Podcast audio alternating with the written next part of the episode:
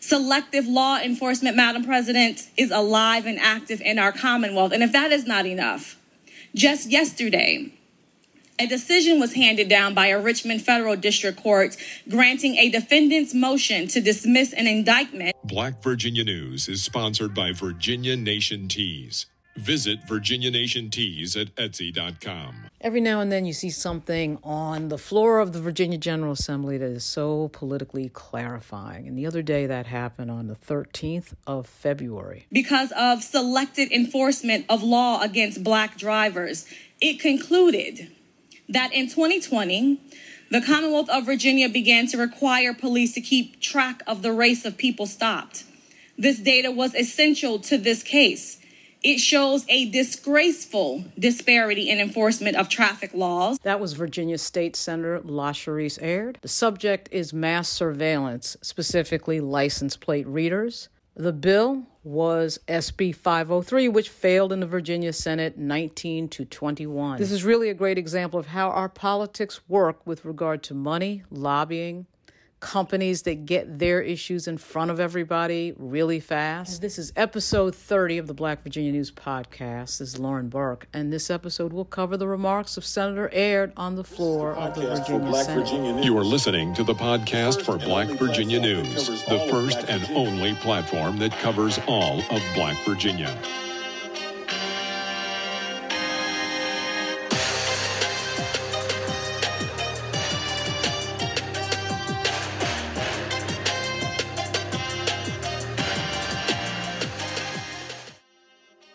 President speaking to the bill. The senator has the floor.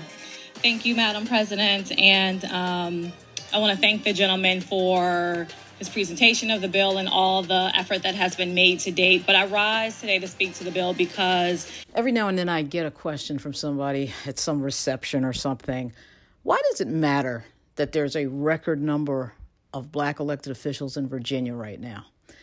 This next speech, this next podcast, episode 30, is an example of why it matters. You are going to hear a speech on surveillance, effectively mass surveillance. And mentioned in that is who the likely individuals in our society, African Americans, who would be the likely targets of police mass surveillance. We've learned so many times in the black community that uh, just because someone's black doesn't mean they represent your interest. Well, this, of course, is an example. In this case, Senator Aird is representing the interest of her constituents. And I think that is why it matters when it comes to lived experience, when it comes to history, and certainly when it comes to justice reform in America who represents you in state government and federal government. She covers a lot of territory here. Once again, these remarks were made on the Senate floor of the Virginia Senate on the 13th of February, 2024. Um, late into the evening last night in the courts committee, we pretty much forced the legislation um, before you all uh, without critical guardwell, guardrails, um, specifically adding a warning for assessing this data after 48 hours. Um, if I were if that were included in this bill, uh, I would probably be casting my vote for it. But since it doesn't, I cannot sit quietly while we give the green light to unfettered expansion of mass surveillance here in the Commonwealth. Um, as you've heard described by the patron, he says the legislation is about automatic license plate readers, that it currently exists um, now in our roadways without regulation. And I agree with that. We should do something and we should not leave this unaddressed. But I think we disagree on how. Uh, we disagree on how because I believe when we talk about mass surveillance, we have an obligation to tread as carefully as possible.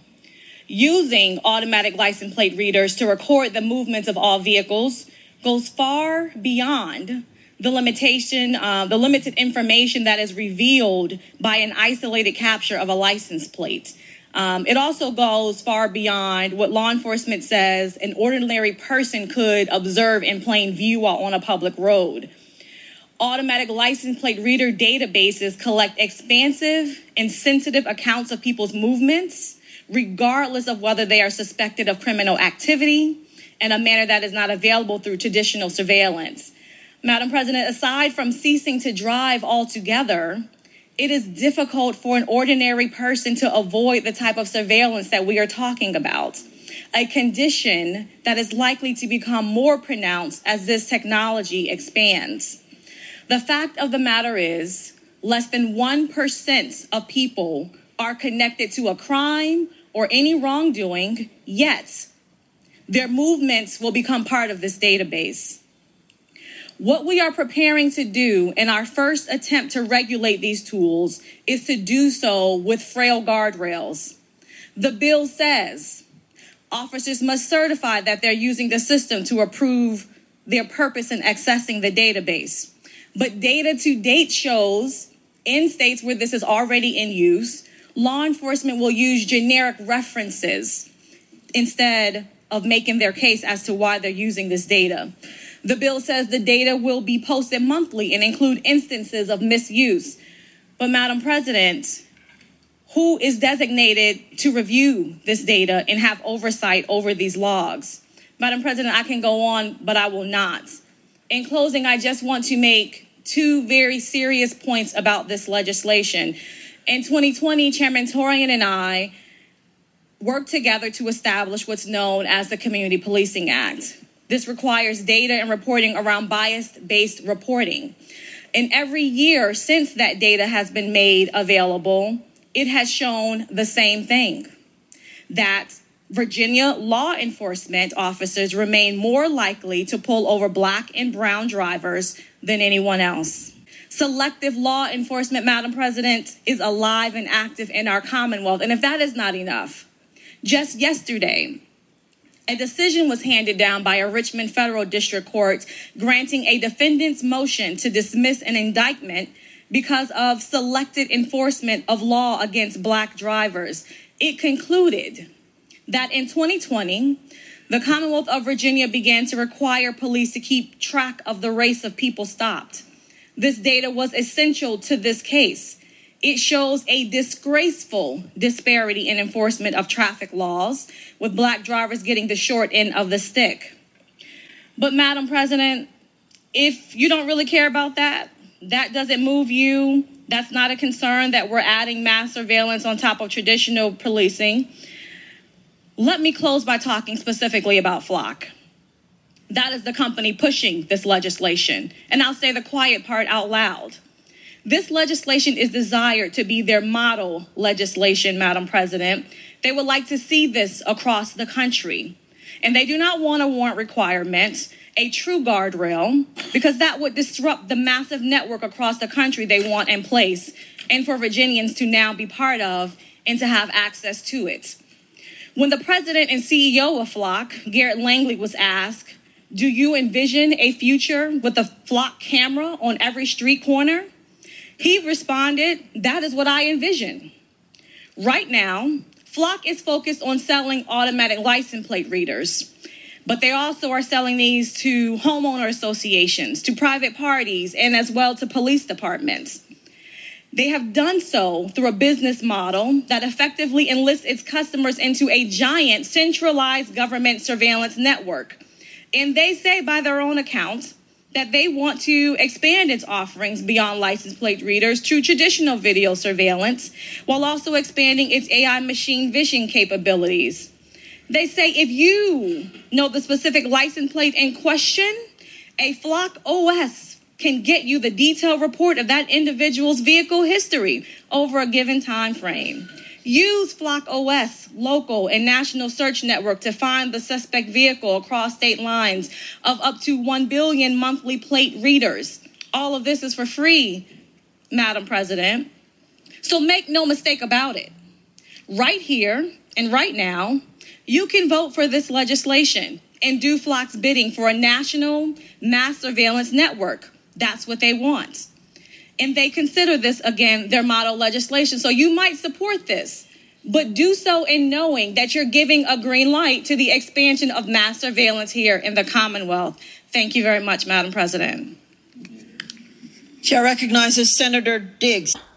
And so when I say that something is politically clarifying, what I mean is bills and legislation like this. You, of course, can hear that Senator Aird is taking us through the civil liberties questions the privacy questions, and of course, the mass surveillance questions that include who would most likely be impacted by more surveillance, more police surveillance in the Commonwealth of Virginia.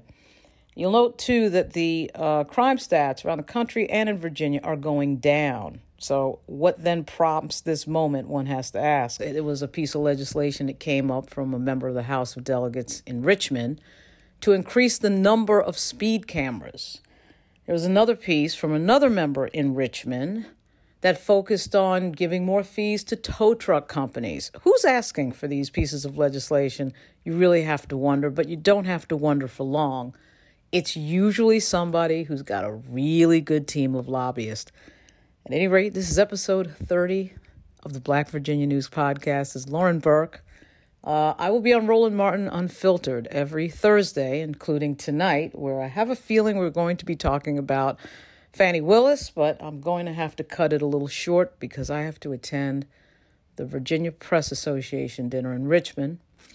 Everybody, uh, good luck, and I will see you soon. Follow Black Virginia News on Facebook at facebook.com backslash Black Virginia News and on TikTok and Twitter at Black Virginia News. Send comments and tips to blackvirginianews at gmail.com.